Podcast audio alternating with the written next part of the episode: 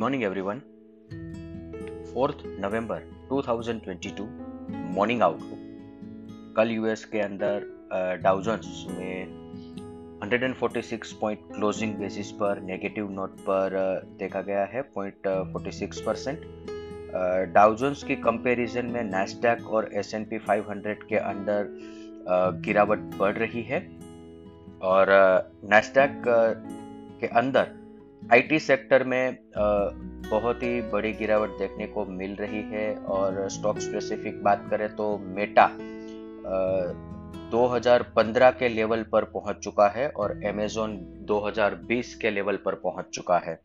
तो यूएस के अंदर आईटी सेक्टर में एक बड़ी गिरावट कंटिन्यूएशन में देखने को मिल रही है।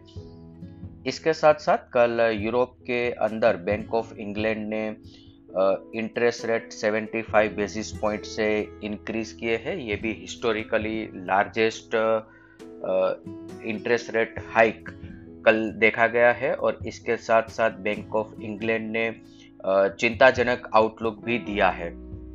अभी एशियन मार्केट की बात करें तो Hang Seng 661 point positive note पर ट्रेड कर रहा है 4.35 परसेंट और निकाई दो दिनों की मूवमेंट को एक साथ डिस्काउंट कर रहा है, इसलिए निकाई 570 पॉइंट नेगेटिव नोट पर ट्रेड कर रहा है 2.06 percent S G X Nifty flat note पर ओपनिंग का इंडिकेशन दे रहा है, और अदर असेट क्लास देखें तो Brent crude 94.70 USD INR 82.68 India 10 year bond yield 7.48 US 10 year bond yield 4.15 और US two year bond end 4.75 dollar index 112.80 gold 1630 F I I F N O cues देखे तो कल के ट्रेडिंग सेशन के बाद F I आई ने index पर net long position 59 percent पर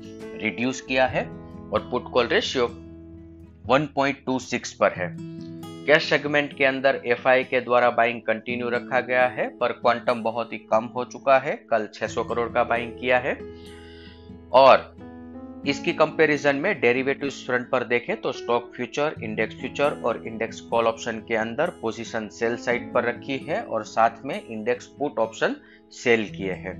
आज के ट्रेडिंग सेशन के लिए इंडेक्स के परस्पेक्टिव से देखें तो निफ्टी स्पोर्ट 17,950 18,000 और 18,125 बहुत ही महत्वपूर्ण लेवल रहेंगे। 18,125 निफ्टी को क्रॉस करना अब थोड़ा डिफ़िकल्ट होगा क्योंकि ऑप्शंस के हिसाब से देखें तो 18,000 पुट ऑप्शन मार्केट को एक सपोर्ट देगा और 18,100 18,200 कॉल ऑप्शन में अच्छा खासा ओपन इंटरेस्ट बिल्टअप है तो अब ये लेवल पर मार्केट में प्रेशर बना रहेगा। निफ्टी की बात करें तो ये 100 डेढ़ सौ पॉइंट की रेंज में, एक टाइट रेंज में आ चुकी है और अब ये लेवल ब्रेक होने के बाद ही एक ट्रेंडिंग मूव हमें इंडेक्स में देखने को मिलेगा। सिमिलर फ़ैशन में बैंक निफ्टी की बात करें तो पिछले कहीं दिनों से 40,800 और 41,500 के बीच में बैंक निफ्टी के अंदर एक साइडवेज कंसोलिडेशन देखने को मिल रहा है।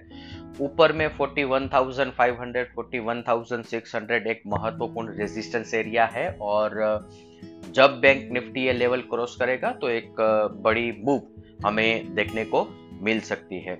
हिस्टोरिकली अगर हम डेटा एनालाइज करें तो जब भी बैंक निफ्टी ऐसे बड़े कंसोलिडेशन में होता है, तब एसबीआई ये ब्रेकआउट देने के लिए हेल्प करता है बैंक निफ्टी को।